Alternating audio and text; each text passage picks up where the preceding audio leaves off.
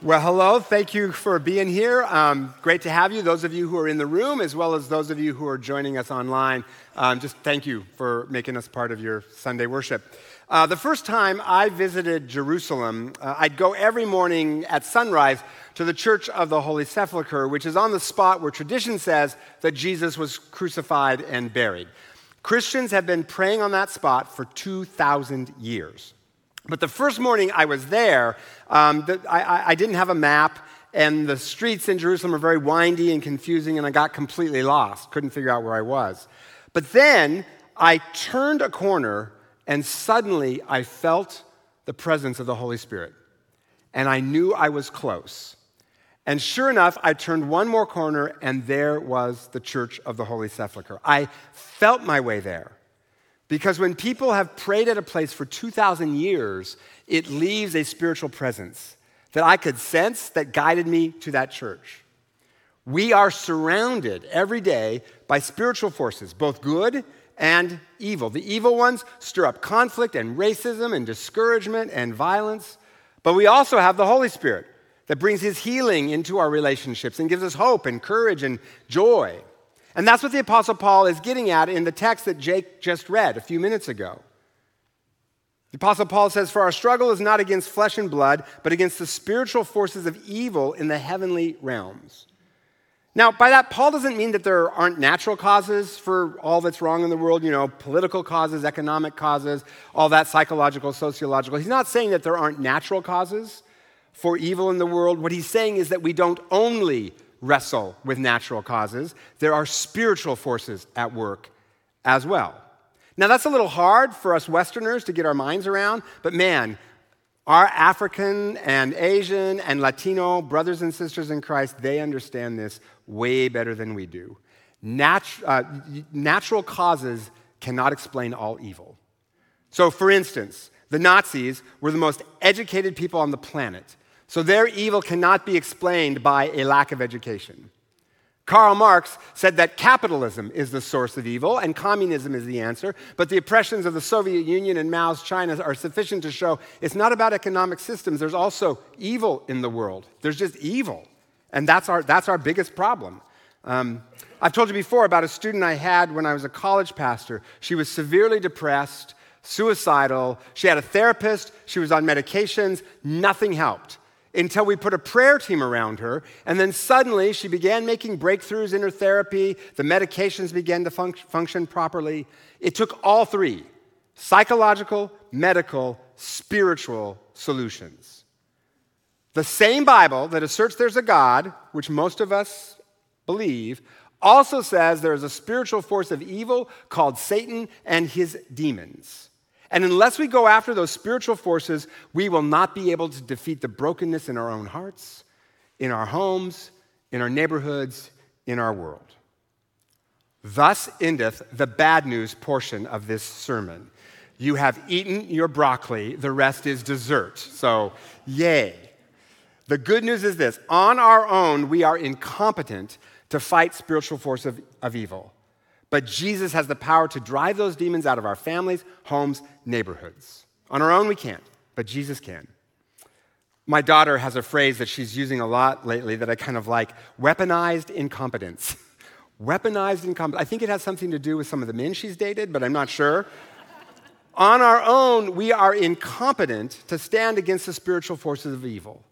But Jesus gives us the power, the weapons that, that make us more than conquerors.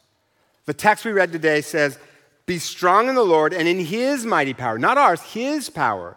Put on the full armor of God so that you can take your stand against the devil's schemes. So that when the day of evil comes, you may be able to stand your ground. And after you have done everything, to stand, stand firm. Is there a word that's being repeated there?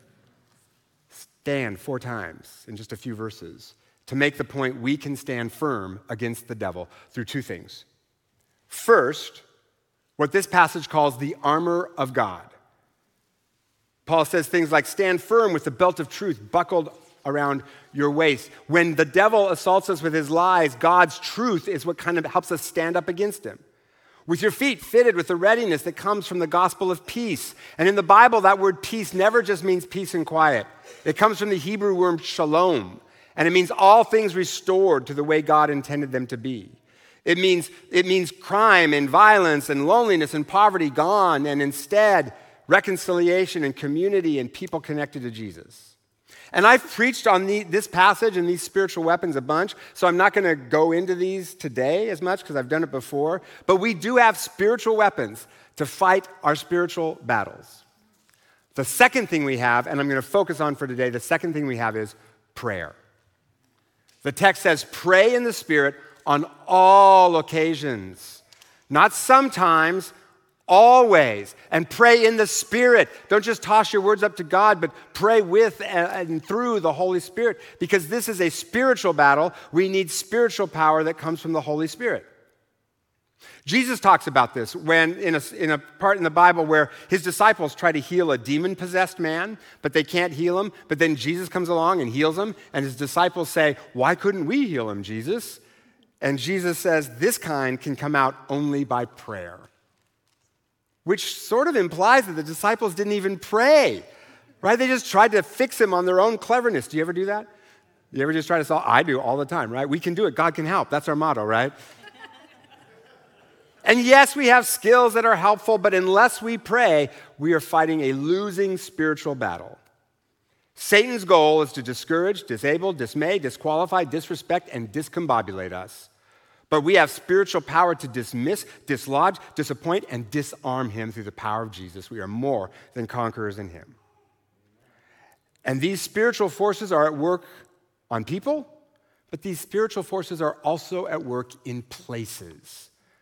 Just like I could kind of feel the Holy Spirit guide me to that church in Jerusalem because people had been praying there for 2,000 years, evil forces also attach to place. That's why, for instance, in the Bible, after the, they built the temple, they prayed over it for God's Spirit to, to, to, to inhabit it. Not once, they prayed over it multiple times. And frequently in Israel's history, a king would come along that set up a false idol to a false god in the temple until a reforming king came along to purify the temple by praying for it. Pray out the evil spirits, pray in the Holy Spirit. That's why every building, every room in this church has been prayed over multiple times because, because evil spirits can adhere to place and they can only be driven out by the power of Jesus. I know a church in Honolulu that was located in a neighborhood with a lot of crime. And so the senior pastor decided uh, his ushers to say that every Sunday his ushers would go out into that neighborhood and pray with the business owners before they opened their business. Every Sunday, his ushers would do this. The pastor said his, his, his head usher hated this idea, just hated it. Pastor said, you know, he was this kind of stoic, non emotional, non spiritual guy, you know, Stanford grad. I have no idea what he meant by that. But this pastor told the usher, too bad, you're doing it. They're Pentecostal, that's how they roll. You can do that in a Pentecostal church. Our version would be me saying, let's form a committee to study it. so the usher started doing prayer walks every Sunday, praying for the businesses in that neighborhood. And after they'd done this for a while, the crime rate plummeted to almost zero. It made such a difference in the neighborhood that the, all the bars on that street, all the bar owners, took up a collection to give to the church. So this, this usher hands this pile of money to the pastor and said, This money comes from all the bars on our street. I, I don't even know if this is biblical. Can, can we take this? And the pastor said, Is it counterfeit?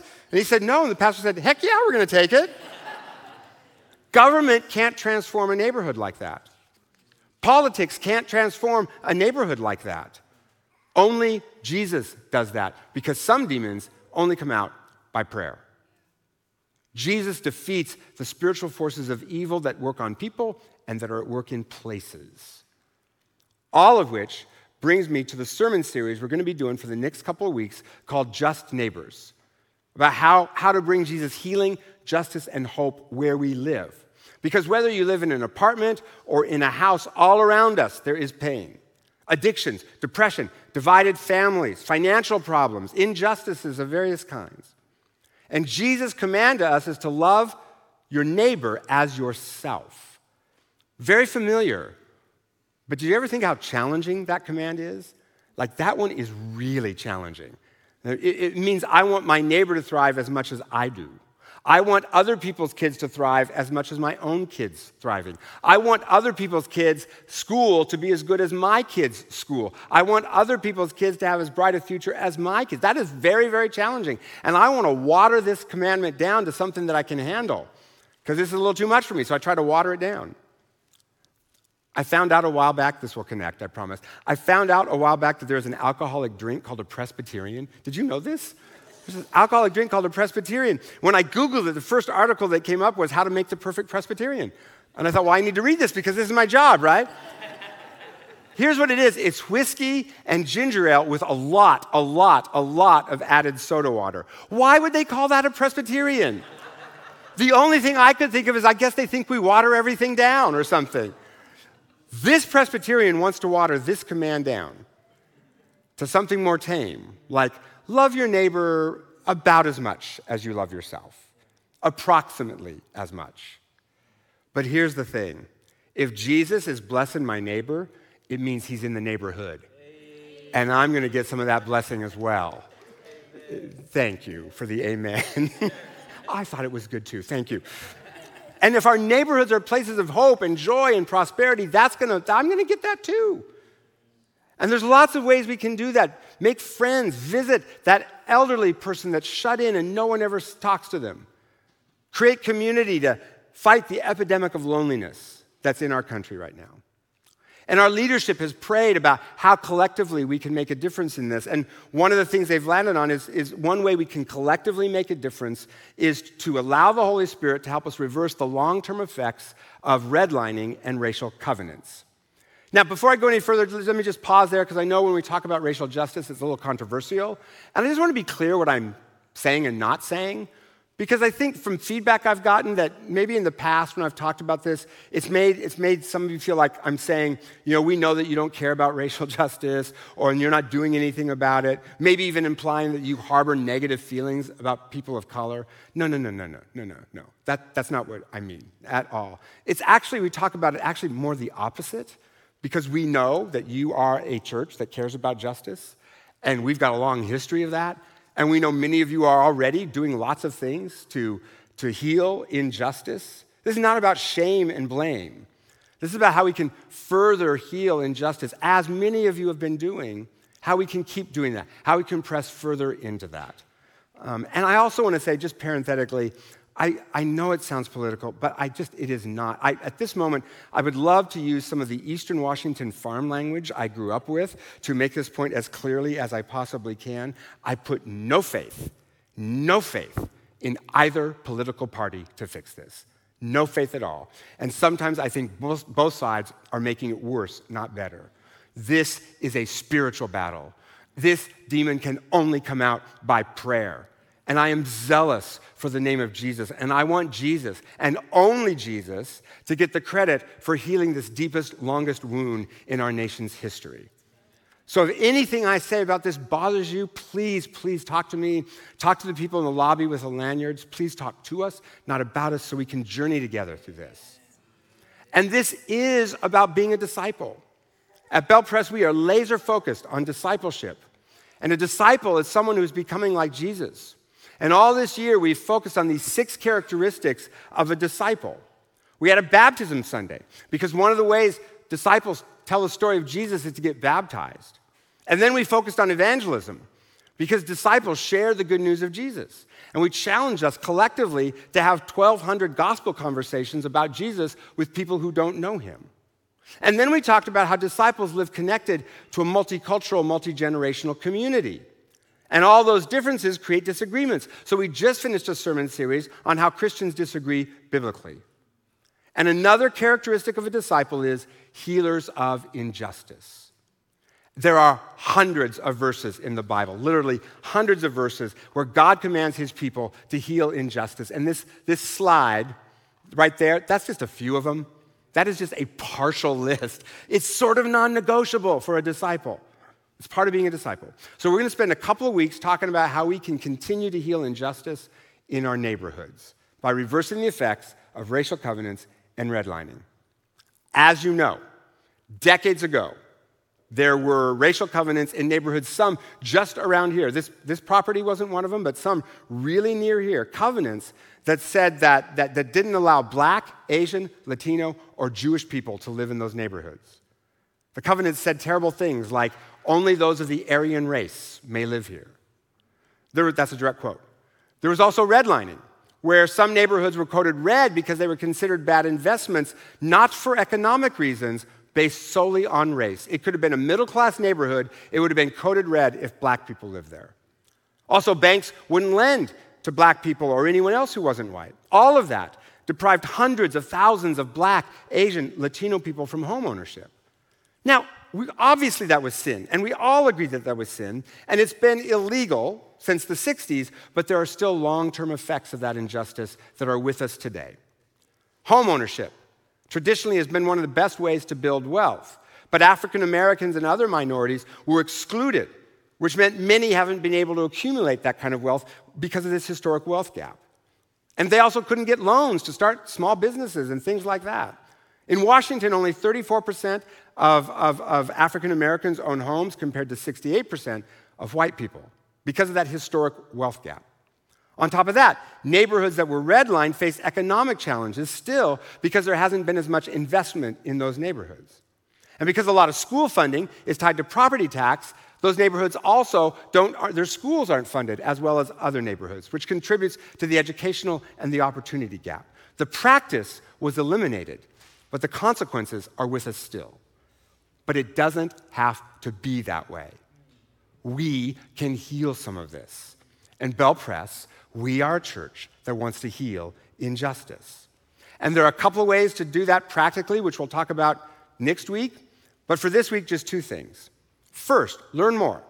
You can do that on our website or by talking to the people in the lobby with the lanyards. We can, for instance, help you find out if, if you live in an area that had a racial covenant. If you do, you probably wouldn't know that. Some of them are even still in the books. We can help you find that out. Second, pray. This is a spiritual battle. Someone way back when invited demons of racism and exclusion into our neighborhoods, into our cities, and unless those demons are disinvited and kicked out, they will pop up in other weird ways. I've shared with you many times before about when I was in California. I lived near a suburb called Atherton, wealthy suburb. Crime in that suburb was absolutely non existent. But my students would read the police reports because they were so bizarre. Like one woman called the police because the dog food dish on her patio was moved got moved, and she was freaked out. Who moved the dog? food? Probably the dog. I'm guessing, right? They would call the cops in that neighborhood. I'm serious. They would call the police if they're a car, for a parked car. That was one of the most frequent reasons the police were called. A parked car. They were just captivated by fear. So my students made a T-shirt that said "Free Atherton," because they were in bondage. That that that fear, that that desire to exclude, that is that same spirit. It's that spirit of exclusion that is still hanging around in a different form. So we got to pray that stuff out of our neighborhoods. And even if you don't live in a neighborhood where there was a racial covenant, there are still spirits of exclusion and fear and isolation. So pray out the bad spirits and pray in the good ones community, inclusion, joy. One way to do that would be to host a prayer and worship night where you live.